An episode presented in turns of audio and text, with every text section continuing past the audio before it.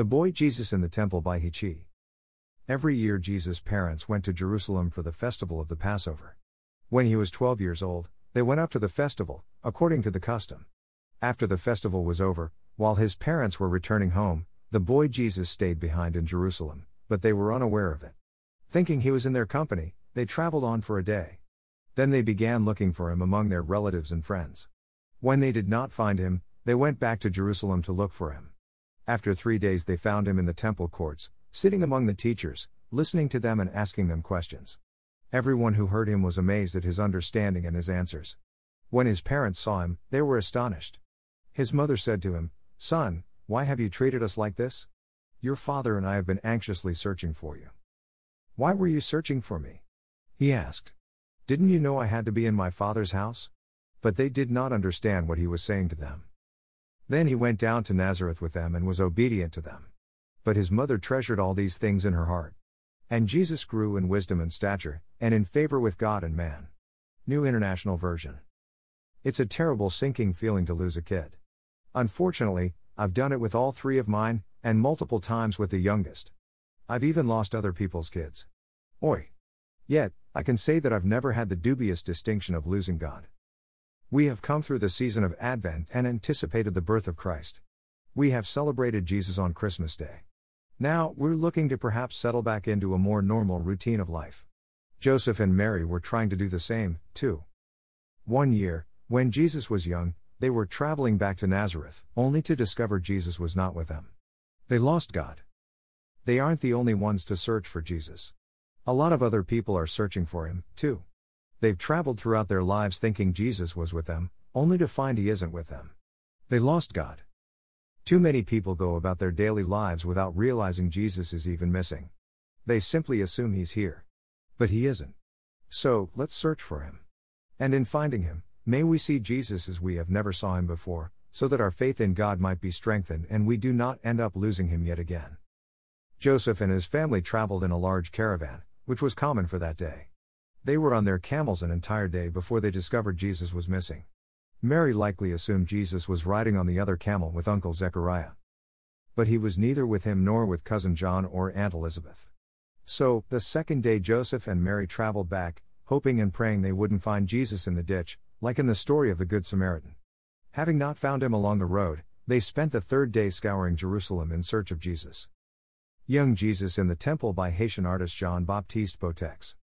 Turns out, this whole time, Jesus was at the temple. A parent myself, I'm not a bit surprised that a 12 year old stayed behind and thought nothing of it. Jesus was curious and inquisitive with the rabbis at the temple.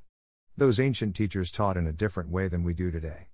They gave instruction more like a modern day counselor or therapist. The rabbis didn't just impart information, they asked questions to help people discover truth for themselves. And the rabbis were amazed at Jesus' ability to discover truth. Keep in mind that Jesus was not a 30 year old adult in a 12 year old body. Christ was sinless but still immature. The human experience involves growth and maturation. Jesus shared fully in our humanity, not partially. When Christ was born, he was not a fully aware adult looking through baby eyes. Because Jesus is fully human, he had to grow up just like us and learn in every way, just like us. Staying in Jerusalem was not a rebellious act by Jesus. It was typical. Twelve year olds do all kinds of things without saying anything to their parents. There's a world of difference between being rebellious and plain old garden variety immaturity. It's unwise for adults to expect adult behavior from adolescent kids. Jesus felt a deep need to stay and talk with the rabbis. As a human boy, he had to go through the process of self discovery. Of discovering he was the Son of God. Of reading the scriptures for himself and learning. And finding he was reading about himself. Greater than we believe in one Lord, Jesus Christ, the only Son of God. Greater than eternally begotten of the Father. Greater than God from God, light from light. Greater than true God from true God. Greater than begotten, not made. Greater than of one being with the Father. Greater than through him all things were made. Greater than for us and for our salvation. Greater than he came down from heaven. Greater than was incarnate of the Holy Spirit and the Virgin Mary. Greater than and became truly human. Greater than. Greater than Nicene Creed, 325 CE. To say that Jesus simply knew everything because he was God is to fall into a heresy the early church condemned at the Council of Nicaea called Docetism. It is the belief that Jesus is fully God and only appeared to be human. No, the council said, Jesus was really a human being and didn't just appear to be one. He is like us, in every way, except sin. Well, of course, Joseph and Mary finally found Jesus. It seems Jesus got the third degree from his mother. What do you mean putting your father and I through this? I gave you birth, and you treat us like this? What were you thinking? What part of meeting at the two humped camel at nine o'clock don't you understand? Since Jesus grew in wisdom and stature and in favor with God and others, how much more do we need to put ourselves in a position to grow and learn and develop and mature? There is no spiritual zap machine in which God miraculously imparts into our brains all the wisdom and knowledge we need. Rather, emulating our Lord, we must learn, grow, read, pray, ask questions, struggle, and dialogue about the good news of Jesus Christ with each other. In short, we must discover the truth of God. Perhaps Jesus is asking us, as he did to Mary and Joseph, Why were you searching for me? Didn't you know that I had to be in my Father's house? One person tells the following story. Back when my wife and I were dating, she worked as a temp at a bank. In the first two weeks of that job, she noticed some very unprofessional behavior among the team and their supervisor. The supervisor took long coffee breaks with the employees, sitting and gossiping with them. A new employee, a woman in her 30s who came on staff a week before my wife, was shunned. If she walked up and tried to join the conversation during a coffee break, the conversation ended. The group, including the supervisor, made jokes about her behind her back and laughed at the way she dressed.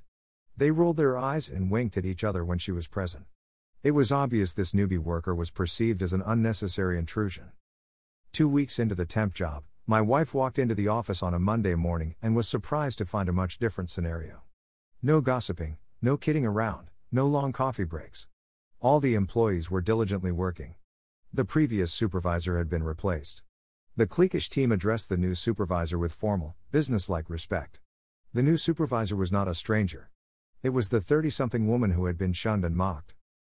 It turned out the bank had hired her to be the new supervisor from the first day she came on the job three weeks before, but the bank had concealed her true identity so she could observe the work style of the team. In some ways, this resembles the coming of Christ to earth. In his first coming, Jesus Christ revealed his true identity and glory to his true followers, but to those who did not believe, his glory was largely hidden by his humanity.